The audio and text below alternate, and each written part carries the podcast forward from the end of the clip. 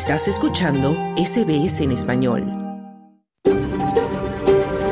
SBS, a world of difference. You're with SBS Spanish on mobile, online and on radio. Estás con SBS en español, en tu móvil, por internet, en tu radio.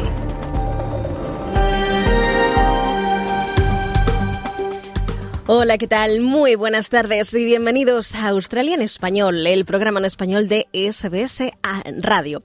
Este martes 27 de febrero de 2024 te saluda desde los estudios de Melbourne, las tierras tradicionales de los pueblos Urungeri, Noelia Blasco y Carlos Colina con las noticias.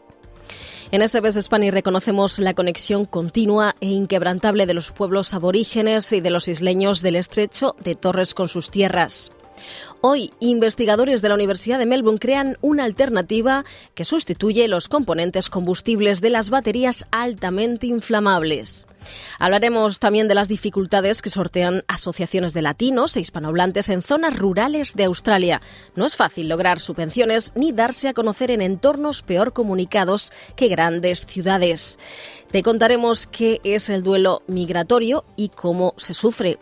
Por otro lado, Costa Rica es el país más feliz de la región latinoamericana según el World Happiness Report de 2023 y traeremos toda la información deportiva del día hasta las 2 de la tarde. Pero primero vamos al boletín de noticias con Carlos Colina.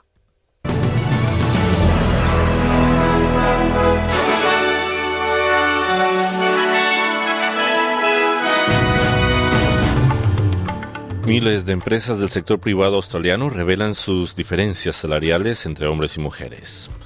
Bomberos de Victoria se preparan para más condiciones meteorológicas potencialmente catastróficas. Y Hungría levanta el último obstáculo de la entrada de Suecia a la OTAN.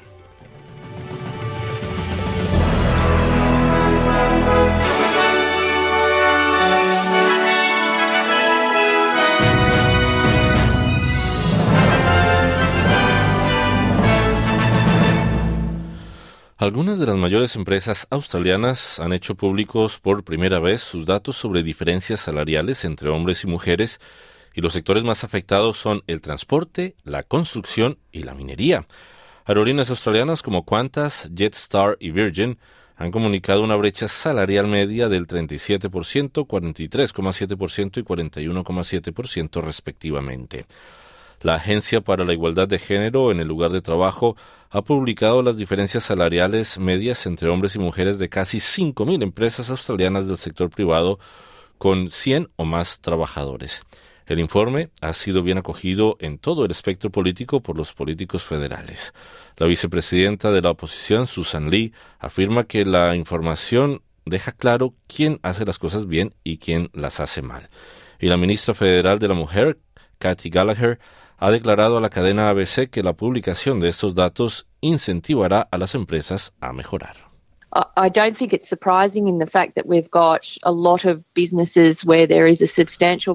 No creo que sea sorprendente que en muchas empresas exista una diferencia salarial sustancial. Se trata realmente de impulsar la mejora del rendimiento, de asegurarse de que las empresas entienden lo que está pasando en su propio negocio y de intentar conseguir un mejor acuerdo, más igualdad salarial entre hombres y mujeres. Los bomberos del estado de Victoria se centran en evitar muertes mientras el estado se prepara para más condiciones meteorológicas potencialmente catastróficas.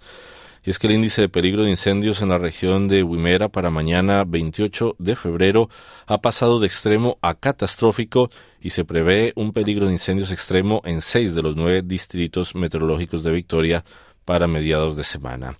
Se esperan vientos de hasta 45 kilómetros por hora y en muchas partes del estado se prevé que se alcancen los 40 grados centígrados.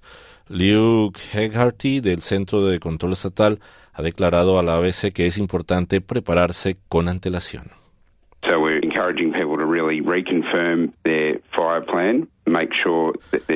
Estamos animando a la gente a reconfirmar su plan contra incendios, asegurarse de que lo han comprobado, asegurarse de que han tomado una decisión ahora, porque lo más importante es tomar una decisión antes de que comience un incendio y trasladarse a un lugar más seguro. El premier de Nueva Gales del Sur, Chris Minns, ha defendido a la comisaria de policía del Estado frente a las críticas por su respuesta a los recientes asesinatos.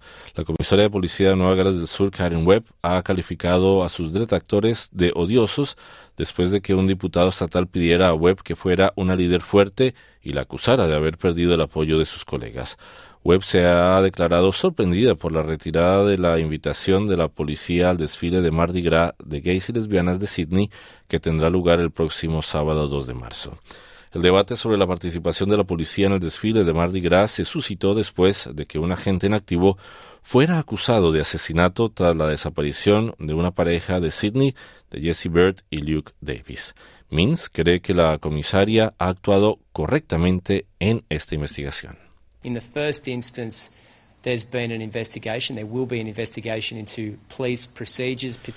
En primer lugar, se ha llevado a cabo una investigación y se seguirá investigando los procedimientos policiales, especialmente en lo que se refiere a las armas de fuego.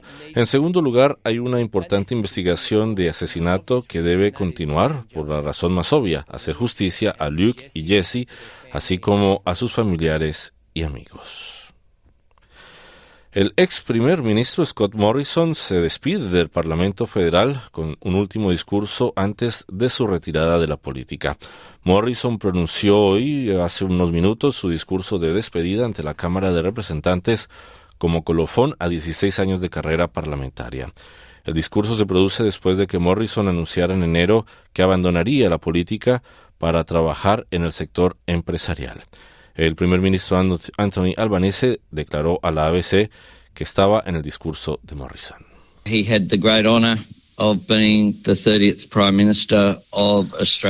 Ha tenido el gran honor de ser el primer ministro número 30 de Australia y es un trabajo duro. A nivel personal, le deseo lo mejor a él y a su familia. El grupo Suncorp ha achacado la subida de los precios al consumo a los importantes costes de los seguros las catástrofes naturales y las presiones inflacionistas en curso. La empresa ha obtenido un beneficio semestral de 582 millones de dólares gracias a un aumento del 16,3% en las primas de los seguros. Este resultado coincide en gran medida con la lectura del IPC del trimestre de diciembre que pone de relieve la mayor subida anual de las primas de seguros desde el año 2001. El consejero delegado Steve Johnson ha reconocido que la asequibilidad de los clientes sigue estando bajo presión, pero afirma que continuará impulsando el crecimiento de las primas en un nivel bajo o medio durante el resto del año.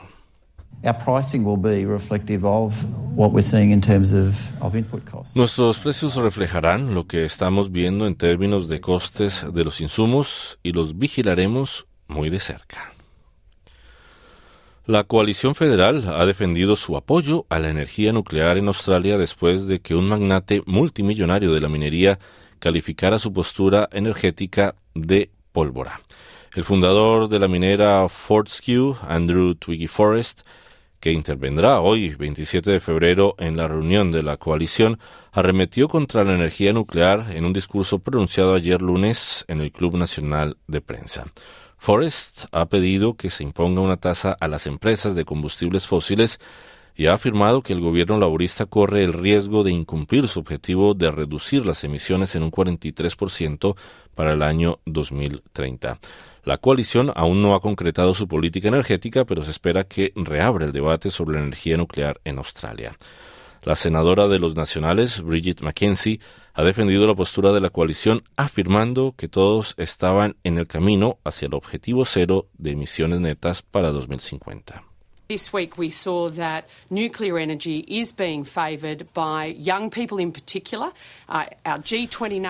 Esta semana hemos visto que la energía nuclear cuenta con el apoyo de los jóvenes en particular. Las naciones del G20 de todo el mundo la utilizan para complementar su producción de energía renovable y de gas y tenemos que utilizar todas las herramientas que podamos para tener un futuro con bajas emisiones que podamos asumir. El jefe de la OTAN ha acogido con satisfacción la votación del Parlamento húngaro que allana el camino para la adhesión de Suecia a la alianza. El secretario general de la OTAN, Jens Stoltenberg, ha descrito la votación como un día histórico tras meses de retraso para completar el cambio de política de seguridad de Suecia tras 200 años de neutralidad.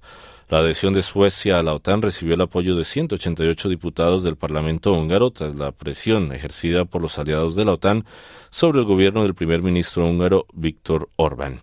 Se temía que Orbán, el aliado más estrecho del presidente ruso Vladimir Putin en el bloque, impidiera la adhesión de Suecia, que solicitó el ingreso junto a su vecina Finlandia tras la invasión rusa de Ucrania en 2022. Stoltenberg afirma que la votación demuestra que Putin no ha logrado cerrar la puerta de la OTAN, pero afirma que no se desplegarán tropas de la OTAN en Ucrania. This is a war aggression uh, by Russia against Ukraine blatantly Debemos recordar que se trata de una guerra de agresión de Rusia contra Ucrania que viola flagrantemente el derecho internacional. Según el derecho internacional, Ucrania, por supuesto, tiene derecho a la autodefensa y nosotros tenemos derecho a apoyarles en la defensa de este derecho. Y eso es exactamente lo que los aliados de la OTAN están haciendo y seguirán haciendo. Detectives de la Brigada de Ciberdelincuencia han imputado a tres hombres a raíz de una investigación sobre una estafa de SMS, presuntamente responsable del envío de más de 80 millones de mensajes de texto fraudulentos. Strike Force Canby fue creada por la Brigada contra Ciberdelincuencia para investigar el uso de módulos de identidad de abonado, dispositivos electrónicos utilizados para enviar mensajes de texto masivos con enlaces fraudulentos. Normalmente los mensajes de texto dicen proceder de una institución legítima, pero contienen un enlace fraudulento que dirige a la víctima a un sitio web falso.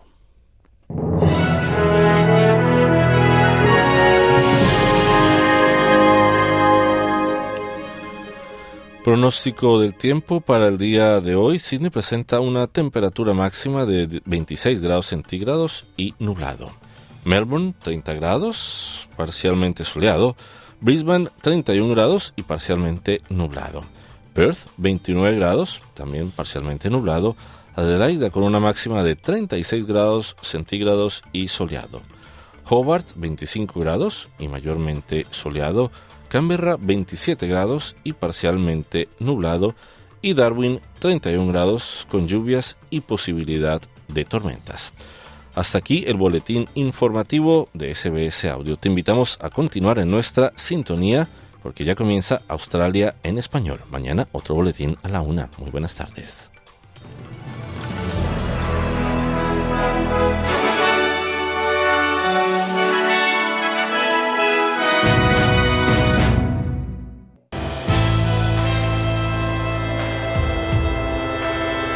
Bienvenidos. Aquí comienza SBS Audio. Australia en español. Hola, ¿qué tal? Muy buenas tardes y bienvenidos al programa de hoy. Mi nombre es Noelia Blasco. Este martes 27 de febrero de 2024 ya te contamos que investigadores de la Universidad de Melbourne crean una alternativa que sustituye los componentes combustibles de las baterías altamente inflamables. Hablaremos en el programa además de las dificultades que sortean asociaciones de latinos hispanohablantes en zonas rurales de Australia. No es fácil lograr subvenciones ni darse a conocer en entornos peor comunicados que las grandes ciudades. Hablaremos también del duelo migratorio que sufren algunos tras dejar un país atrás y después de muchos años. Costa Rica es el país más feliz de la región latinoamericana y además traeremos toda la información deportiva del día. Todo esto hasta las 2 de la tarde. Comenzamos.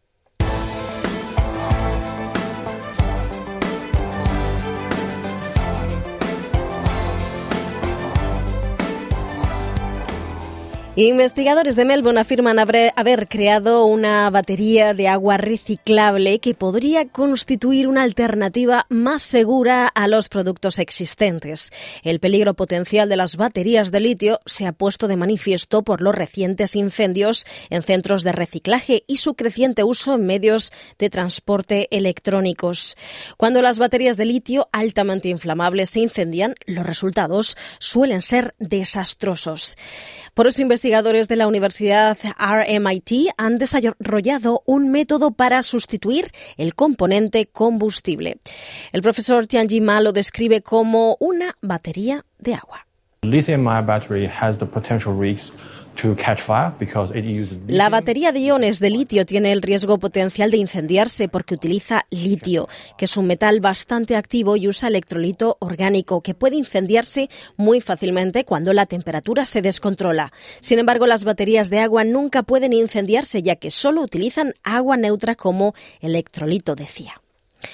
El paso a los medios de transporte eléctricos supone que cada vez haya más baterías de litio en las carreteras y ante el creciente número de incendios de baterías, los equipos de emergencia están recibiendo formación sobre cómo responder a esa amenaza. Emma Suthercliffe de EV FireSafe explica que el incendio de una batería de litio provoca lo que se conoce como una reacción de fuga térmica que puede ser muy difícil de contener.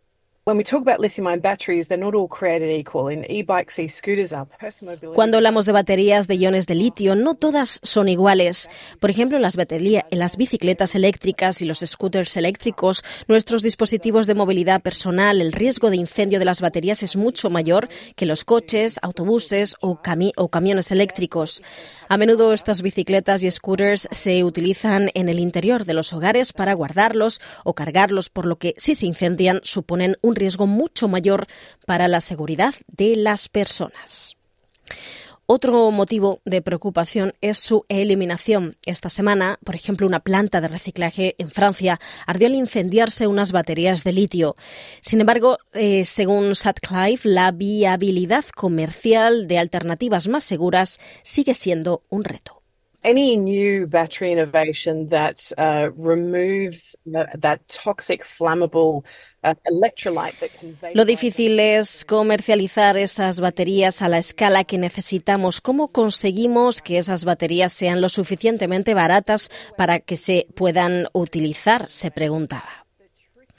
Por ahora, la batería de agua no tiene potencia suficiente para hacer funcionar un vehículo eléctrico, pero el profesor Ma dice que espera que la tecnología pueda hacerlo algún día.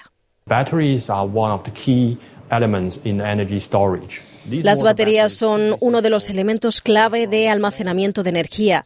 Estas baterías de agua podrían servir desde para pequeños dispositivos electrónicos, pasando por vehículos eléctricos hasta para el almacenamiento de energía a gran escala. El siguiente paso consiste en aumentar todavía más la densidad energética de las baterías de agua mediante el desarrollo de nuevos nanomateriales como materiales de electrodos, decía. Este concepto forma parte de varios avances prometedores en este campo. El doctor Timothy Cole de la Universidad de Deakin afirma que están ayudando a preparar al mundo para el reto que plantea la creciente demanda mundial de baterías.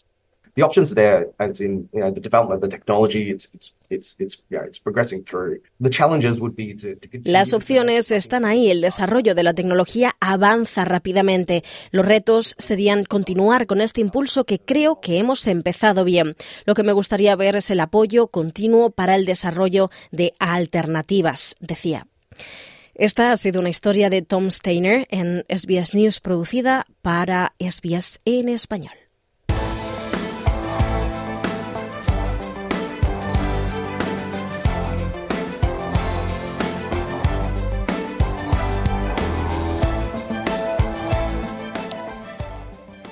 Continuamos en Australia en español cuando es la una de la tarde, 20 minutos. Este pasado fin de semana tuvo lugar el festival Fiesta de Johnson Street en Fitzroy, Melbourne, celebraba su aniversario 45. Muchos años, por tanto, de dedicación para que un evento de estas características salga adelante con éxito. Miles de personas se congregaron en Johnson Street para disfrutar de la mejor gastronomía y música latina y española. Pero allí tuvimos la oportunidad de conversar con más miembros. Por ejemplo, miembros de Hispanos Unidos de Victoria una asociación de la zona rural del estado de Victoria que busca crecer y convertirse en un referente para los latinos de las zonas del interior. Con ellos charlamos de las dificultades y retos que tienen por delante como Asociación del Interior. Jorge Restrepo, presidente, y Miriam Casas, secretaria, nos cuentan cómo fueron los inicios. Empezamos en 2018, en enero. Ah, nos registramos, hicimos todo correcto. Y la razón de ser era para hay muchos latinos en regional, en zona regional de Victoria, que pues que no estamos representados. Y teníamos que venir siempre a Melbourne para ver algo. Y la idea es empezar you know, estamos aquí en el estamos en you Central Victoria empezar a traer a gente. Y cuando llegó Jorge como presidente en 2021 empezaste es la idea de un festival. Antes habíamos tenido cosas chiquitas um, cenas cosas así pero nada grande. Y Jorge vino con la idea de Bendigo Latin Festival. Y el año 2022 fue el primero, un día lluvioso, uh, horrible de clima, pero llegaron personas bailando la lluvia, con paraguas, con sus ponchos, con todo, un día hermoso. El año pasado se hizo en marzo la primera vez, uh, fuimos de 600 más pico hasta 4000 y pico, y este año, si Dios quiere, seguimos creciendo. Y es en un parque hermoso, es un espacio precioso en Bendigo, que es parte del Jardín Botánico, pero es una parte nueva que se llama Garden for the Future. Y um, no, es un espacio divino y es, es um, con enfoque, perdón, con enfoque a familias. ¿Qué tan difícil te resultó eh, fundar eh, de cero? Eh, no sé cuánta gente erais, con cuántos colaboradores contabais y al final, ¿cuántos miembros sois en este momento? Empezamos con seis, eran tres mexicanos y tres australianos, para tener la, la perspectiva australiana. Que de los seis, todos, todos han dado de baja y somos, somos cinco. No tenemos miembros porque no tenemos nada que ofrecerles más trabajo voluntario que hagan. Entonces, entre los cinco, la comunidad, las amistades nos apoyan. Aplicamos por becas. Para todo todos somos voluntarios. Entonces, lo que hacemos es a base de beca. Ah, en el pasado, sí, la beca del Estado, uh, a beca de la ciudad. Ah, nos, nos patrocinó una farmacia local de Eagle Hawk y poco a poco ahí vamos. de complicado, no tan tan difícil, sino saber que mucho tiempo personal para que ver que crezca, que ver, pero no, pues e, eso es un sueño. ¿Okay? Tener algo como uh, Johnson Street Festival es un, el día de mañana si os quiere, como en 45 years, por 5 años, no sé quién se sabe, pero de complicado el papeleo no estamos registrados, tenemos nuestro ABN, eh, tenemos todo lo que tenemos para funcionar propiamente sin, hasta tenemos seguro de, de voluntarios. ¿En cuánto tiempo consideráis que un festival de estas características podría ser factible o podría ser eh, podría llevarse a cabo allí en, en Bendigo? ¿Cuánto tiempo creéis que se necesitaría y cuánto apoyo, por supuesto, de la comunidad para que esto se llevara a cabo? Yo creo que el principal asunto es el apoyo, eh, más que todo económico, porque como Miriam lo mencionó, todos somos voluntarios, todos tenemos nuestro full-time work en Bendigo, entonces eh, no tenemos ese soporte económico y a veces es complicado conseguir el soporte por parte de los gobiernos. Eh, entonces, en los dos primeros años obtuvimos el soporte de Sirius Greater Bendigo como una beca especial para, para el festival. Y este año no fue posible, pero entonces este año obtuvimos la de Victorian Government y eso nos ayuda. Pero es básicamente, ese es el punto clave, el soporte económico. Un evento como estos nos puede tomar unos cuantos años más, yo creo, pero eh, este año es la tercera edición y estamos ya planeando de que tal vez para la quinta, si podemos conseguir los fondos, tenerlo dos días e ir poco a poco desarrollando esa idea y desarrollando otra idea, otras ideas que tenemos pensadas a través de Hispanos Unidos. Háblame de esas ideas, ¿en qué tipo de ideas? ¿Qué es lo que tenéis en mente que luego se podrán llevar a cabo o no? Pero ¿qué es lo que os eh, gustaría? Ya habíamos pensado en hacer una especie de exposición para artistas latinos. Tenemos eh, el venue no es complicado de conseguir, ya tenemos contactos con el venue. Es simplemente de nuevo el asunto de, dinero, ¿sí? Y nosotros para, para ese evento no tendríamos, eh, no le cobraríamos a los participantes. En el festival les cobramos, pero cobramos un monto pequeño para tratar de cubrir costos.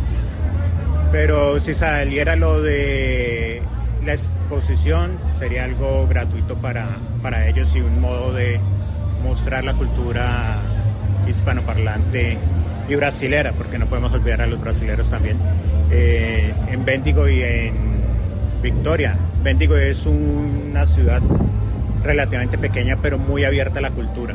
Eh, uno de los festivales grandes que tiene Bendigo es el Easter Festival. Entonces, ese es una especie de sueño de, de nosotros, pero siempre y cuando podamos conseguir el dinero. Y otro que intentamos hacer, pero todavía nos falta pulirlo un poco más, es eh, Festival de Cine Latino, pero más independiente y más pequeño, muy distinto por supuesto a lo que hace Melbourne, que ya es con, con todo el apoyo y todo el dinero de, de toda la parte del mundo. Pero pues soñar es gratis y, llevar los sueños a cabo es eh, con mucha lucha y sacrificio, entonces eso es lo que buscamos, que que la cultura latinoamericana y de Brasil se puedan ver y la gente que vive en regiones poco más alejadas de Melbourne tengan conocimiento de ellos porque a nosotros, a los latinos, nos marcan como mexicanos o brasileros. Entonces, y yo soy colombiano, Miriam es mexicana, entonces pues por ella no es tanto problema, pero por los no mexicanos, entonces, eh, no, y es el australiano en sí es eh, una cultura que le gusta aprender mucho de todos lados y visitar de todos lados. Entonces, si ellos conocen más de nuestras culturas, van a tener más las ganas de, de querer salir y visitar a estos países. ¿Cuánto latino, cuánto hispanoamericano hay en las zonas rurales? Porque quizá aquí en Melbourne sí que es más conocido cuáles sí. son las zonas, las áreas donde se concentra las, la mayor comunidad hispanohablante, pero sí que en la zona regional es más complicado, ¿no? Eh, ubicar a los, sí. eh, a los latinos. No, mira, no sé exactamente en toda la zona regional, pero uno de los últimos, en el último censo, la región que cubre Siria Greater Bendigo, que es un local council, ¿sí? Eh, tiene alrededor casi 600 personas que hablan español. Nosotros conocemos más o menos 20. No, no, un poquito. Sí, pero entonces también ese, esa gente y que la otra es que en las zonas regionales hay mucha familia. Entonces las familias de pronto, el año pasado en el, en el festival conocimos más latinos porque venían con las familias y decían, no, nosotros llevamos viviendo aquí tanto, tanto, pero por lo que ya están en tono de familia, entonces casi no tienen tiempo para salir y, y conocer a la, la, otra gente.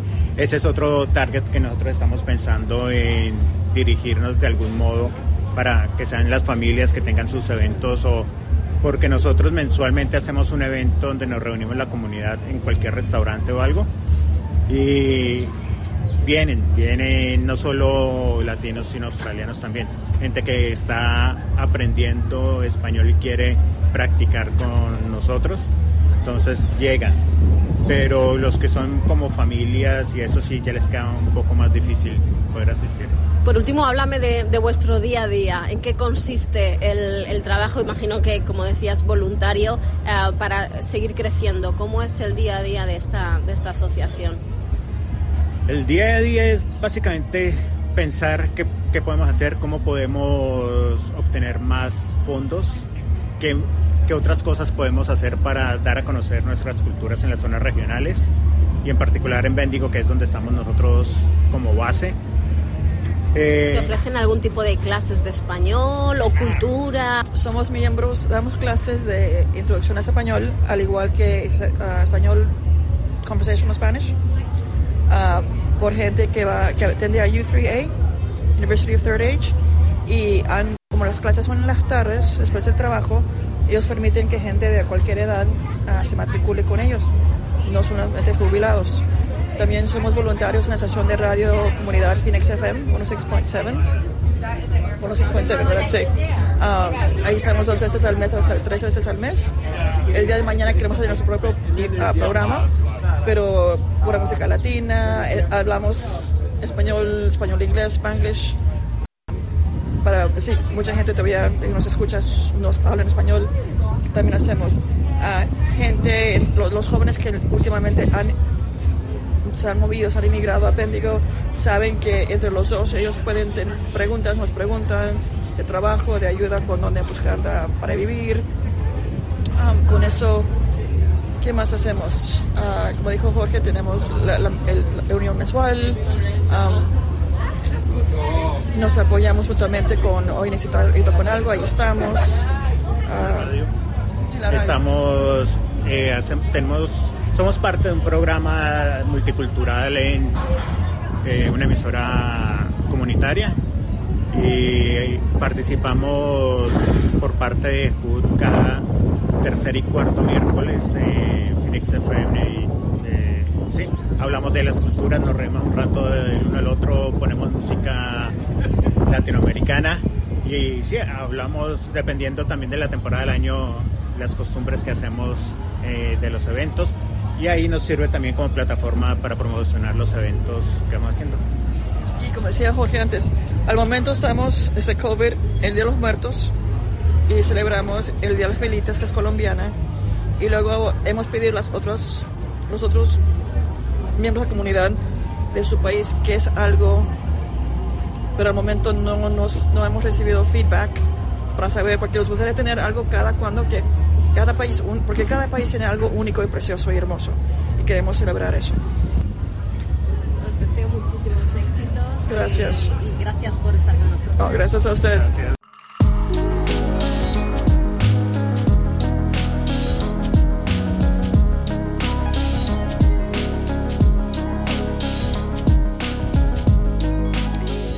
Es muy común hablar del duelo migratorio, ese proceso que sufren las personas que deciden dejar todo atrás y echar raíces en otro país. Pero, ¿qué hay del duelo que supone volver a casa? Para, eh, para saber más sobre el tema hemos hablado con Belén Navío. Belén se encarga de la gestión de volvemos.org, una organización eh, basada en España que acompaña a los migrantes tanto a salir de casa como a volver. Mar Díaz nos trae esta entrevista. Migrar a un país nuevo supone todo un reto, pero cuando la etapa en el extranjero ha terminado y toca volver a casa, el proceso migratorio comienza de nuevo. Es entonces cuando la adaptación al país de origen puede resultar complicada y hablamos del choque cultural inverso. Para saber más sobre este proceso psicológico que acompaña a aquellos que deciden volver, hemos hablado con Belén Navío. Belén se encarga de la gestión e implementación de proyectos en Volvemos una organización basada en España que se encarga de ayudar tanto a las personas que deciden migrar como a aquellas que deciden volver. Esto es lo que Belén nos ha contado sobre el choque cultural inverso. Cuando uno se va, cuando uno migra por primera vez, eh, tú tienes la expectativa de que lo que te vas a encontrar es distinto, ¿no? Porque te vas de tu lugar de origen a un sitio desconocido o no, pero que no es tu lugar de origen. Entonces, eh, como que eso lo esperas, esperas que va a haber una adaptación, que va a haber cambios, que, va a haber periodos pues, que te vas a tener que adaptar a un nuevo idioma, a una nueva cultura, a nuevas costumbres, pero ese es el choque cultural. Pero luego viene el, choque cultural inverso, que ahí la cuestión es que regresas a tu lugar de origen. Entonces, eh, una persona tiene la expectativa de que todo va a ser igual que era, de que nada habrá cambiado, de que todo va a ser como, como era antes de marcharse. Y lo que se encuentra es que no es así. Es quizá parecido, las calles son las mismas, los sitios son los mismos, pero ni las personas son las mismas, ni las sensaciones, ni uno mismo, que al final es el tema, es, es el mismo. Y Belén, ¿dificulta un poco el proceso la cantidad de tiempo que has estado en el país? Es decir, cuanto más tiempo has estado fuera, más cuesta volver. Eh, diría que mm, eso influye bastante porque al final te, te, acostumbras bastante, vas interiorizando mucho lo que son las costumbres, los valores de otro sitio, pero también tiene muchísimo que ver el tema de las expectativas. Diría que las expectativas es un poco el, el factor fundamental porque cuando tú esperas que todo va a ser igual y luego no lo es, ahí es cuando viene la sorpresa, la decepción, la tristeza. Em, si tú más o menos imaginas, aunque lleves un montón de tiempo fuera, pero más o menos imaginas que lo que vas a encontrar cuando vuelvas no va a ser lo mismo, pues el choque es, es menor. Pero si tus expectativas son que todo va a ser igual, ahí es cuando te encuentras con esa decepción, en realidad con ese, con ese sentirte también un poco perdido. Bueno, pero esto también incluso puede jugar a favor de las personas que quieren regresar a casa porque tal vez muchas piensan o tienen miedo a regresar y que la situación en el país de origen sea peor que la que tienen en el país al que han migrado y luego realmente al regresar ven pues que no es tan malo y que incluso puede ser mejor, ¿no? Este es un punto de vista muy, muy bonito y muy optimista y me parece que es muy acertado también, porque es cierto que durante el, proceso migratorio la persona eh, evoluciona, la persona aprende a gestionar los problemas de otra manera, eh, la persona crece. Entonces, quizá se puede encontrar que los problemas que había, obviamente, siguen, pero también se puede encontrar que ahora es capaz de gestionarlos de otra forma. Entonces, este punto de vista que comentas eh, me parece muy interesante y muy optimista al final. Sí. ¿Y cuáles son los miedos más comunes a los que se enfrentan las personas que quieren volver a casa? Bueno, la verdad es que la gente suele volver con, por una parte, suele volver con, buenas expectativas, ¿no? Lo que te comento de, de, encontrar el entorno en el que siempre se movían, en su gente, sus cosas de siempre, pero los miedos con los que se encuentran, pues tiene más que ver con las expectativas laborales, con que quizá no vayan a encontrar un trabajo como el que tenían en el sitio donde están, con un sueldo igual o con las mismas condiciones. Sería un poco los mayores miedos que encuentra la gente serían esos, porque lo que es a nivel social, em, la gente no, quizá no piensa tanto en eso, ¿no? Es algo que se encuentran más bien cuando llegan. La cuestión es que em, también cuando una persona está fuera tanto tiempo, hay hitos sociales en su entorno de, amigos que, se los han perdido, los han tenido hijos, han casado, y eso la persona no estaba en ese momento. Entonces, cuando vuelve, es como que está un poco descolgado de alguna forma, porque no estaba En, esos momentos. Entonces, eh, sí, Sí, sería un poco eso, en realidad. Y, también eh, hay un punto muy importante que es el hecho de que la propia persona ha cambiado. de hecho, es al final un poco el, punto más importante, porque la persona se va, e, esa persona está consigo misma cada día, entonces no es capaz, capaz quizá de, ver la evolución que ha sufrido, que ha tenido, que, que al final es una evolución, es algo positivo, pero claro, cuando vuelve, esa persona ya no es la misma que se fue. Y Belén, ¿qué recomendaciones les darías a aquellos que quieren volver para que el proceso sea un poquito más amable? La primera recomendación que daría es el hecho de tener paciencia, sobre todo. O sea, la, readaptación a tu, a tu país de origen no sucede en dos días. Hay que tener paciencia, es un proceso que se va dando, poco a poco el, volver a reamoldarse a los antiguos amigos, a la familia, a los antiguos valores que, había en el, y que hay en el lugar de origen. Esa sería una de las cuestiones. Otra cuestión, otra recomendación eh, sería comprender, llegar a comprender que no, una no es la misma persona, uno no es la misma persona que se fue y el entorno tampoco. Las cosas han cambiado, hay que asumirlo y no pasa nada, ahora es una fase diferente. Hemos vuelto al lugar de origen, pero ahora es una fase distinta y también está muy bien.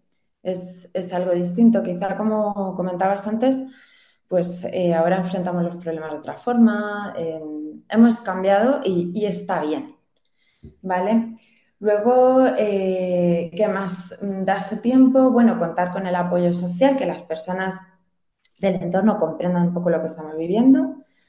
Mm, es algo a lo que no se le ha dado mucha visibilidad, ¿no? El tema del choque cultural inverso, pero es algo que está ahí y cuando uno vuelve, pues se siente raro. Y es así. Está bien que la gente del entorno lo comprenda. Em, diría que, bueno, la rabia, la frustración, la tristeza que uno pueda sentir en ciertos momentos, no apagarla con la gente del entorno y que los demás eh, sirvan de, de apoyo. Y luego otra cuestión que me parece interesante es el hecho de, que es posible que algunas de las relaciones pasadas se pierdan porque ya no existe la química que había con esa persona, ya no, ya no existe ese vínculo. Quizá las cosas que unían a esas personas ya no están porque ha habido muchos cambios, pero eso permite a la persona conocer a otras personas nuevas y eso está muy bien. Entonces puede que en su nueva migración al lugar de origen conozca gente nueva. Y en ese conocer gente nueva eh, puede estar el conocer gente que ha vivido lo mismo intentar ponerse en contacto con personas que han vuelto de la migración y que se encuentran un poco en, esa situación de un poco de tierra de nadie, de estarse adaptando, porque van a ver que no son los únicos que están viviendo eso, que es algo muy normal. Es muy sorprendente, pero es muy normal. Es una parte del proceso, en realidad. Y también es importante mantener el contacto con todas aquellas personas que han sido tu familia en el país al que has migrado, ¿no? Exacto, pero lo que dices es muy interesante y a mí personalmente me ha ayudado mucho el, seguir manteniendo el contacto y además mucho contacto con, las personas que se quedan. Porque como dices, llegas allí y al final eh, todas las personas que se van son un poco huérfanas y forman una familia entre ellas que es una familia maravillosa. Y mantener ese apoyo, ese, esa comunicación a día de hoy estamos en el 2024, tenemos las redes sociales, tenemos WhatsApp, podemos hablar a cualquier hora, en cualquier momento, podemos mantenernos comunicados y, es muy importante eso. Creo que es importante eh, tratar de, recobrar los vínculos con las personas del lugar de origen, ¿no? A donde regresamos, pero también es muy importante no perder el contacto con, con esa familia que hemos formado fuera, en realidad. Muchas gracias, Belén, por contarnos un poquito más sobre el choque cultural inverso y espero que sigáis ayudando a mucha gente a regresar a casa. Gracias a ti, Mar, por, por este ratito de poder hablar un tema tan interesante, la verdad. y nada, pues eso, muchísimas gracias.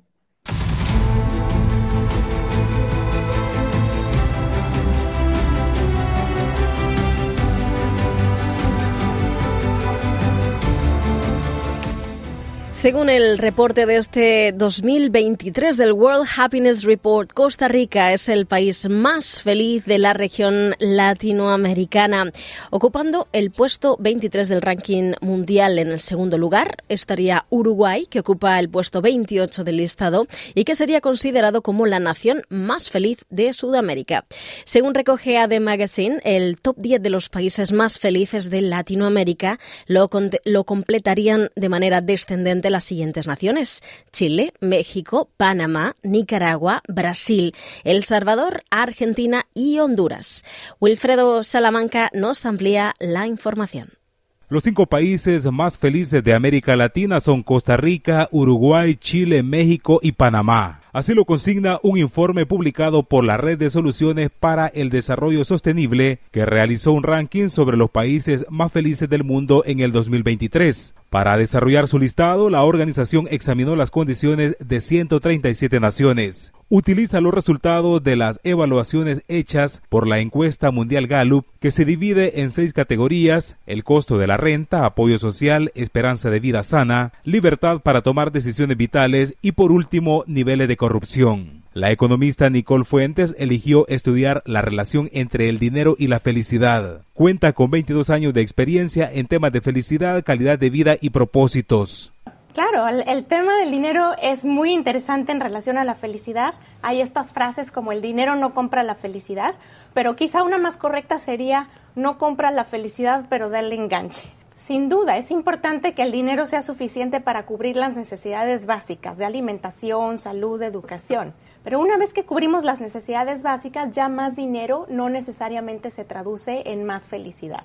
Por sexto año consecutivo, Finlandia ocupa el puesto número uno como el país más feliz del planeta y obtiene una puntuación de 7.8 sobre un máximo de 10. Y en cuanto a América Latina, Costa Rica es el país más feliz de la región, ocupando el puesto 23 del ranking mundial. El youtuber español Iñaki Ruiz conoce la experiencia de Finlandia y Costa Rica. Y la felicidad es un significado muy abstracto, porque yo lo definiría con paz mental es decir, la capacidad que tiene una persona de aceptar cómo le va la vida, ya sea malo, sea bueno, es tu capacidad de aceptación. Y la gente aquí vive muy tranquila, muy desestresada, porque la vida va a otro ritmo. No es como, por ejemplo, en España. Es otro tipo de vida, es otro estilo de vida completamente diferente. Costa Rica destaca también por su estabilidad social. Desde hace más de 70 años no tiene ejército y ese dinero ahorrado en armas se invierte en educación. Así lo dijo en su momento como presidente el socialdemócrata Luis Guillermo Solís. De convertir los cuarteles en escuelas, y de abolir para siempre el miedo. El país centroamericano destaca por su frase característica. Pura vida. Pura vida.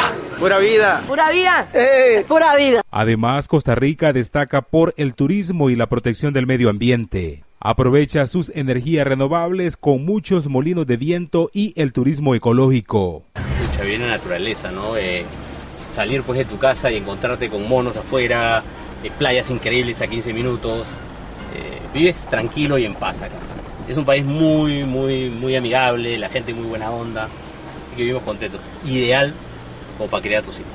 Mis hijos se crían acá felices. Para desarrollar el ranking le preguntaron a una parte de la población de los 137 países analizados sobre su nivel de satisfacción. De esta forma se promedió un nivel de felicidad de 5.5 a nivel global y grandes diferencias entre unas y otras naciones. Por el lado de Sudamérica se presenta una nota media de 5.8 con Uruguay y Chile, que están en el lado del podio, y Venezuela en el último puesto. El expresidente uruguayo José Mujica definió en su momento qué considera como felicidad. Esto lo pensamos mucho, pasamos más de 10 años de soledad en el calabozo. Tuvimos 7 años sin leer un libro y tuvimos mucho tiempo para pensar. Y descubrimos esto. O logras ser feliz con poco y liviano de equipaje, porque la felicidad está dentro tuyo, o no logras nada. La posición de Venezuela en último lugar contrasta con un país que hace una década creó el Ministerio de la Felicidad. Así lo dijo el presidente Nicolás Maduro. En honor a nuestro comandante Chávez y a nuestro Bolívar, el viceministerio para la suprema felicidad social del pueblo venezolano. Un viceministerio de coordinación de estas misiones, grandes misiones presidenciales. Según el informe, el top 10 de los países más felices de América Latina lo completarían de manera descendente Chile, México, Panamá, Nicaragua, Brasil, El Salvador, Argentina y Honduras. Para SBS Audio informó Wilfredo Salamanca.「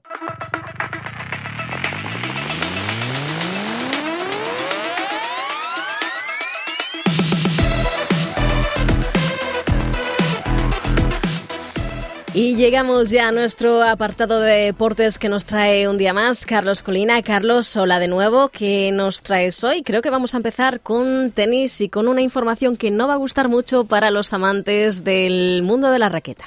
Sí, porque hay una noticia, bueno, triste, pero a la vez también bastante importante para el tenista del cual voy a hablar. Se trata de el inglés Andy Murray, que insinuó ya el final de su carrera profesional, pero lo hizo en el marco de 500 victorias en pista dura. Y es que Andy Murray está llegando a ser y a firmar al mismo nivel de nombres como Roger Federer, Novak Djokovic, André Agassi y Rafael Nadal como los únicos jugadores que han alcanzado las 500 victorias en superficie dura en la era profesional.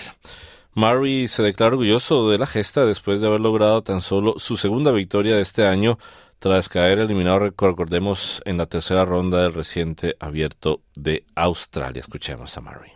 500 is, is yeah, it's, it's, a lot of matches, so I'm very proud of that. Obviously, the list that you've given there, there's not many players. That 500 son muchos partidos, así que estoy muy orgulloso de ello. Obviamente, con la lista que han dado hoy, hay muchos jugadores, no hay muchos jugadores que lo hayan conseguido, así que es genial llegar a los 500 antes de terminar, decía Murray. Y vamos a continuar hablando ahora de fútbol porque vamos a irnos a España donde el Girona le ganó 3 a 0 al Rayo Vallecano. Vuelve al segundo puesto de la liga con el brasileño Sabio con un doblete en los instantes finales que le da al Girona nuevo respiro. Gracias a ello, el equipo revelación del campeonato regresa a este segundo puesto que el sábado había cedido provisionalmente al Barcelona que superó por 4-0 al Getafe. Después del choque, el Girona vuelve a tener dos puntos más que su vecino catalán y en la carrera por el título, el Girona sigue además en la estera del líder Real Madrid, que el domingo superó por 1-0 al Sevilla y la diferencia entre ambos equipos sigue en 6 unidades. El Rayo, por su parte, 14 que en la anterior jornada había logrado contener al Real Madrid con un empate, no pudo esta vez sacar nada positivo y acabó incluso con 10 hombres por la expulsión de Pep Chavarría en el minuto 76. Y nos vamos al fútbol inglés, a la Premier, donde el West Ham rompió una mala racha de seis partidos sin ganar el batir 2 a 4 a 2 al Benford en la clausura de la vigésimo sexta jornada. Los Hammers suben así al octavo puesto, igualados a puntos con el Brighton y adelantando al Newcastle y al Wolverhampton. La victoria también supone un respiro para el equipo de David Moyes que después de tres empates había encadenado tres derrotas frente al Manchester United, al Arsenal y al Nottingham sin marcar además ningún gol en esos tres reveses. El Bradford, por contra, es decimosexto con solamente cinco puntos de ventaja sobre el Luton el primer equipo en puestos de descenso. El Luto, recordemos, tiene además un partido menos en la Premier. Y vamos a enfocarnos ahora en la Liga A italiana, gracias a un triplete de su estrella argentina, Paulo Dybala. La Roma se puso por 3 a 2 en casa al Torino en la también vigésimo sexta jornada de la Serie A, sostenida por su yoga albiceleste. La escuadra de Daniel De Rossi encadenó un segundo triunfo consecutivo después de la derrota 4 a 2 ante el líder Inter de Milán hace dos semanas. Gracias a ello es sexto en la clasificación con 44 unidades a cuatro del cuarto puesto clasificatorio para la próxima Día de Campeones y que ocupa actualmente el Boloña. Y hablemos ahora de partidos amistosos porque la selección argentina, campeona del mundo, va a jugar sendos amistosos en junio próximo, tanto frente a Ecuador como con Guatemala en Estados Unidos y esto es como preparación para la Copa América que se va a realizar en ese país entre el 20 de junio y el 14 de julio. El equipo liderado por Leonel Messi se enfrentará con Ecuador el domingo 9 de junio en el estadio Soldier Field en Chicago y cinco días después, el viernes 14, se medirá con Guatemala en el FedEx Field de Washington, D.C., con horarios aún por confirmar. Argentina empleará estos dos cotejos como preparación para la Copa América en la que defenderá el título alcanzado en Brasil 2021 con debut previsto para el 20 de junio frente al ganador de la eliminatoria entre Canadá y Trinidad y Tobago. La albiceleste luego se enfrentará contra Chile el 25 de junio y Perú 29 de junio, partidos correspondientes al grupo A del certamen continental. Y termino con surf. Y los australianos han empezado con fuerza los Juegos Mundiales de Surf en la International Surfing Association en Puerto Rico en su intento por asegurarse otras dos plazas para los Juegos Olímpicos de París. El equipo australiano, conocido como los Irukandjis, se dirigió a la isla caribeña después de que Jack Robinson y Molly Picklum ganaran los títulos en la prueba de Liga Mundial de Surf celebrada en la playa hawaiana de San Saint Sunset Beach. Nicaragua, Suecia, Senegal, Alemania y Taiwán son algunas de las 55 naciones que compiten con 12 plazas en juego, 5 para hombres y 7 para mujeres. Los Juegos Mundiales de Surf son la última prueba clasificatoria para los Juegos Olímpicos que se disputarán en territorio francés de Tahití a partir de julio. Está aquí la información deportiva. Muchísimas gracias, Carlos, como siempre. Nosotros nos preparamos ya para despedirnos. Mañana regresamos a la misma hora, a partir de la una de la tarde, cuando será la próxima cita en español. Dale un like, comparte, comenta. Sigue a SBS Spanish en Facebook.